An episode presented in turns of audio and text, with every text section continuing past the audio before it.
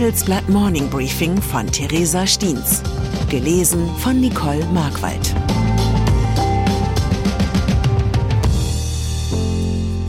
Guten Morgen allerseits. Heute ist Montag, der 6. März. Und das sind unsere Themen. Wochenende der Drohungen, die neuen geopolitischen Verbalschlachten. Preisschild des Grauens, die wahren Kosten der Klimakrise. Tage der Aussprache, ungewöhnliche Allianzen in der Ampelkoalition. Nach einer kurzen Unterbrechung geht es gleich weiter. Bleiben Sie dran. Die deutsche Wirtschaft steht vor neuen Herausforderungen. Und Sie möchten aktiv die Zukunft mitgestalten? Dann sind Sie beim Handelsblatt CFO Summit 2024 genau richtig.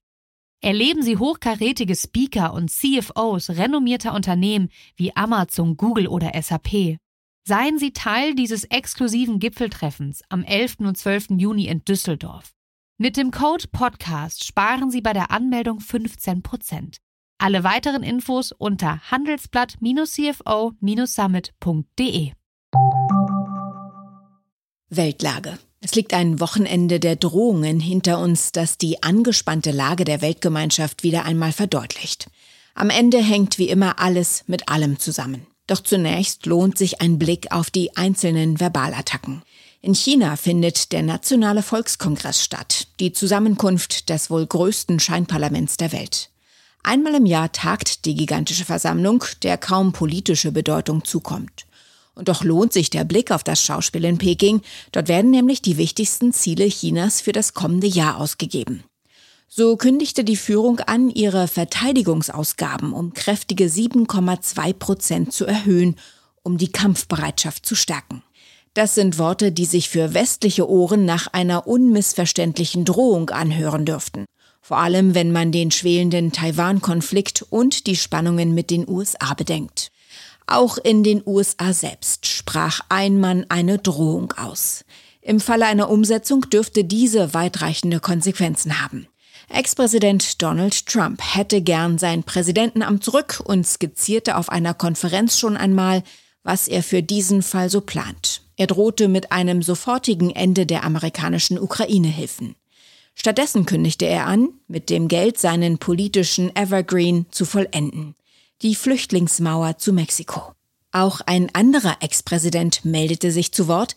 Der frühere russische Präsident Dmitri Medvedev machte klar, sollte der Rüstungskonzern Rheinmetall tatsächlich eine Panzerfabrik in der Ukraine bauen, würde Russland vor einem Angriff auf das Werk nicht zurückschrecken.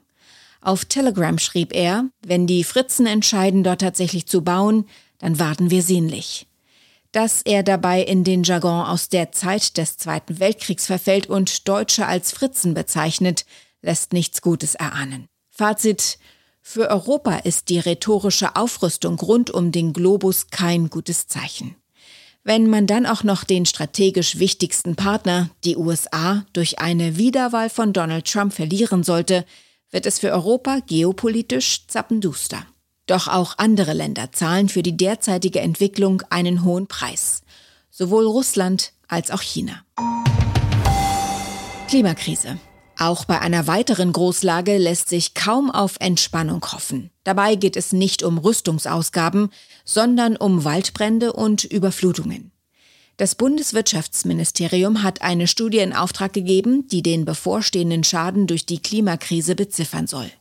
Das Fazit lautet, bis zu 900 Milliarden Euro könnte sie uns bis zum Jahr 2050 kosten. Eine Zahl, die nicht wahnsinnig hochgegriffen scheint, denn die Auswirkungen der Klimakatastrophe haben hierzulande seit der Jahrtausendwende Schäden im Wert von 145 Milliarden Euro verursacht. Drohende Extremwetterlagen werden der Studie zufolge vor allem Bauwerke wie Häuser, Brücken oder Straßen gefährden. Das könnte bis zu 470 Milliarden Euro kosten. Der Ökonom Hubertus Barth sieht dieses Preisschild des Grauens als Handlungsaufforderung an zwei Fronten. Er sagt, mit dem Klimaschutz müssen wir dem Weltklima helfen. Mit Anpassungsmaßnahmen können wir die Kosten der Klimafolgen deutlich verringern. Beides dürfte teuer werden, sich aber in Anbetracht dieser düsteren Prognosen lohnen. Börse.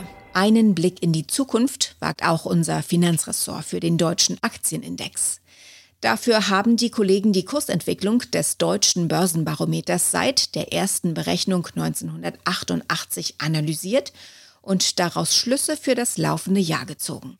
Wenn sich aus dem Blick in die Börsengeschichte tatsächlich ein Trend ableiten lässt, lautet er folgendermaßen Die Kurse steigen nach dem starken Januar und Februar noch weiter, ehe es zur Jahresmitte zu einer Korrektur kommt.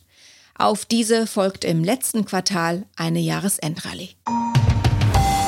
Bundesregierung. Manchmal, wenn es in einer Großfamilie Zoff gibt, lohnt sich ein gemeinsamer Kurzurlaub. So können sich alle einmal offen aussprechen. Daran fühlte sich offenbar auch der Bundeskanzler erinnert, der seine Regierungsmitglieder zu einem Ausflug ins brandenburgische Meseberg einlud. Dort findet heute noch die alljährliche Klausurtagung des Bundeskabinetts statt. Zu besprechen gibt es viel, etwa zwischen den Zankhähnen Robert Habeck und Christian Lindner.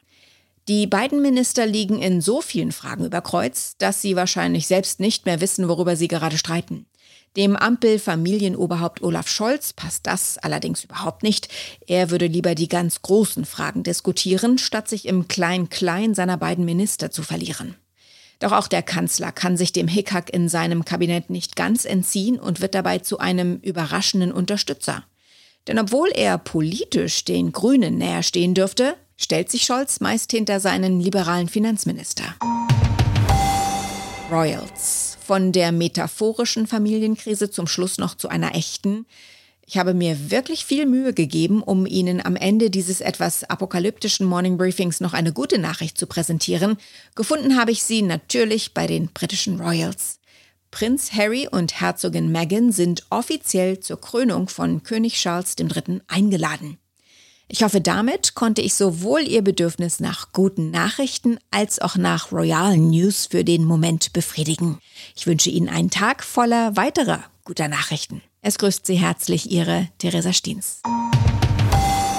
Zur aktuellen Lage in der Ukraine. Russland bezahlt für die Sturmangriffe auf Bachmut einen immer höheren Preis. Die heftigen Kämpfe um die Stadt im Donbass gehen weiter. Die Ukrainer haben wieder etwas Spielraum gewonnen. Die ukrainische Kriegsführung ist primitiv. Der renommierte Publizist und ehemalige Regierungsberater Juri Butusow geht hart mit Präsident Zelensky ins Gericht. Den Westen warnt er vor russischen Erpressungsversuchen. Weitere Nachrichten finden Sie fortlaufend auf handelsblatt.com/Ukraine. Wie geht es weiter mit der Europäischen Union? Präsidentschaftswahlen in den USA, EU-Parlamentswahlen, geopolitische Krisen und wirtschaftliche Schwierigkeiten. Wir suchen Lösungen für diese Herausforderungen. Am 19. und 20. März auf der digitalen Europakonferenz von Handelsblatt, Die Zeit, Tagesspiegel und Wirtschaftswoche. Über die Zukunft Europas sprechen wir mit Bundeskanzler Olaf Scholz, Wirtschaftsminister Robert Habeck und vielen mehr. Kostenlose Anmeldung unter europe20xx.de.